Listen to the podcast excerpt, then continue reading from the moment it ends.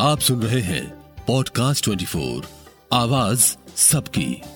अस्सी के दशक में हांगकांग से एक लड़की आई थी बॉलीवुड और वो लड़की जो है, फ़िल्मों में आते ही छा गई। जी हाँ मैं बात कर रही हूँ नीलम की। नीलम जो कि हांगकांग में पली बढ़ी, वहीं उनकी पढ़ाई लिखाई हुई और फिर वो बस इंडिया घूमने आई थी, मुंबई घूमने आई थी और उनके पड़ोस में जो है एक फ़िल्म मेकर रहते थे। उन्होंने जब पंद्रह साल की नीलम को देखा तो उनको लगा कि इतनी खूबसूरत लड़की को बॉलीवुड में काम करना चाहिए और उन्होंने जो है जवानी फ़िल्म का ऑफ़र उनको दे दिया और पंद्रह साल की उम्र में जो है नीलम फ़िल्मों में हीरोइन बन गई।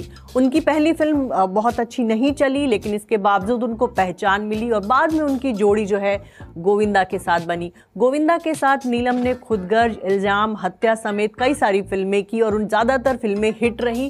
गोविंदा और नीलम की जोड़ी जो है बॉलीवुड में हिट हो गई। नीलम अस्सी के दशक की जानी मानी एक्ट्रेस रहीं, लेकिन नब्बे के दशक आते आते नीलम का करियर जो है फ्लॉप हो गया। उनको जिन एक्टर्स के साथ वो रोमांस क्या करती थी फिल्मी पर्दे पर। उन एक्टर्स की बहन का रोल उनको मिलने लगा। बाद के दिनों में फिर उन्होंने जो है टीवी शोज़ करने शुरू कर दिए।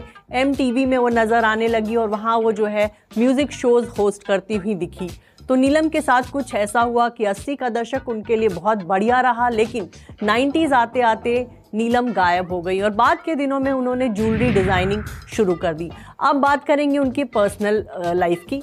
नीलम ने पहली बार जब, गोविंदा ने जब पहली बार नीलम को देखा था, दोनों जो है एक फ़िल्म मेकर के दफ्तर में मिले थे, तब जो नीलम है वो फराटेदार इंग्लिश बोल रही थी और तब गोविंदा को उतनी अच्छी इंग्लिश आती नहीं थी। अभी भी इंग्लिश में थोड़े वो कमज़ोर हैं और जब नीलम को कहा, उनसे कहा गया कि ये आपकी हीरोइन होंगी तो वो थोड़े से डर गए कि कैसे मैं इसके साथ काम करूँगा, क्योंकि जब उनसे नीलम ने इंट्रो लिया हेलो हाउ आर यू तो वहीं वो थोड़े सक पका गए, लेकिन फिर उन्होंने बातचीत शुरू की और अपनी फ़िल्म की हीरोइन नीलम से जो है गोविंदा को कहीं ना कहीं अपने आप प्यार होता चला गया और वो जो है खुलेआम एक दो मैगजीन में उन्होंने इंटरव्यू दिया था और ये कहा था कि उनकी सगाई हो चुकी थी, इसके बावजूद वो नीलम से शादी करना चाहते थे।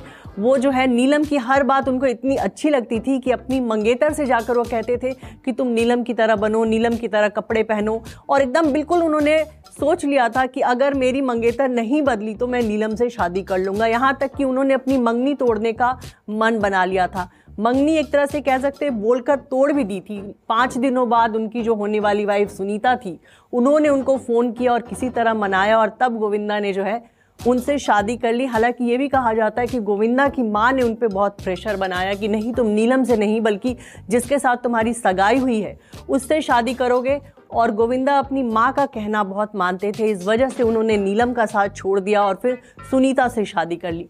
हालाँकि बाद के दिनों में भी दोनों जो हैं साथ में फ़िल्में करते रहे, लेकिन कहीं ना कहीं गोविंदा की लाइफ में नीलम जो है एक अहम रोल था उनका और दोनों शादी भी करना चाहते थे।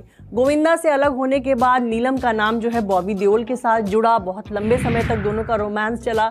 लेकिन बॉबी देओल और नीलम का जो रिश्ता है, वो धर्मेंद्र को नहीं पसंद था और फिर इनकी, इनका जो अफेयर है, वो शादी की मंजिल तक नहीं पहुँच पाया। धर्मेंद्र ने इनके रिश्ते का बहुत विरोध किया था और नीलम कहीं ना कहीं अंदर से बहुत टूट सी गई थी। इसके बाद उन्होंने लंदन के एक बिजनेसमैन से शादी कर ली और इंडिया छोड़कर चली गई, लेकिन उनकी वो शादी भी कामयाब नहीं हुई। शादी के दो साल बाद ही दोनों का तलाक हो गया। उसके बाद नीलम जो है मुंबई लौट आई और ज्वेलरी डिज़ाइनिंग का काम करने लगी। तभी एक पार्टी में जो है उनकी मुलाकात समीर सोनी से हुई और साल 2011 में कहते हैं उन्होंने समीर सोनी से दूसरी शादी की पहली शादी जो है उनकी टूट गई थी। उसी तरह समीर सोनी की भी वो पहली वाइफ नहीं उन्होंने भी नीलम से दूसरी शादी की। और अब नीलम जो है अपने पति के साथ हैप्पली मैरिड है। इन दोनों ने एक बेटी को अडॉप्ट किया हुआ है। और नीलम जो है ज्वेलरी डिज़ाइनिंग के साथ साथ अब फिर से जो है शोबिज़ की दुनिया में लौट चुकी हैं। उन्होंने करण जौहर के आ, कह सकते हैं नेटफ्लिक्स के show fabulous life of Bollywood wives जो है, उन्होंने बहुत अच्छा काम किया, इसके दो सीजन्स आ चुके हैं और नीलम को जो है इस शो के ज़रिए पॉपुलैरिटी भी मिली और धीरे धीरे उनको अब फ़िल्मों में भी काम मिलने लगा है। सुनते रहिए पॉडकास्ट 24 को, आवाज़ सबकी।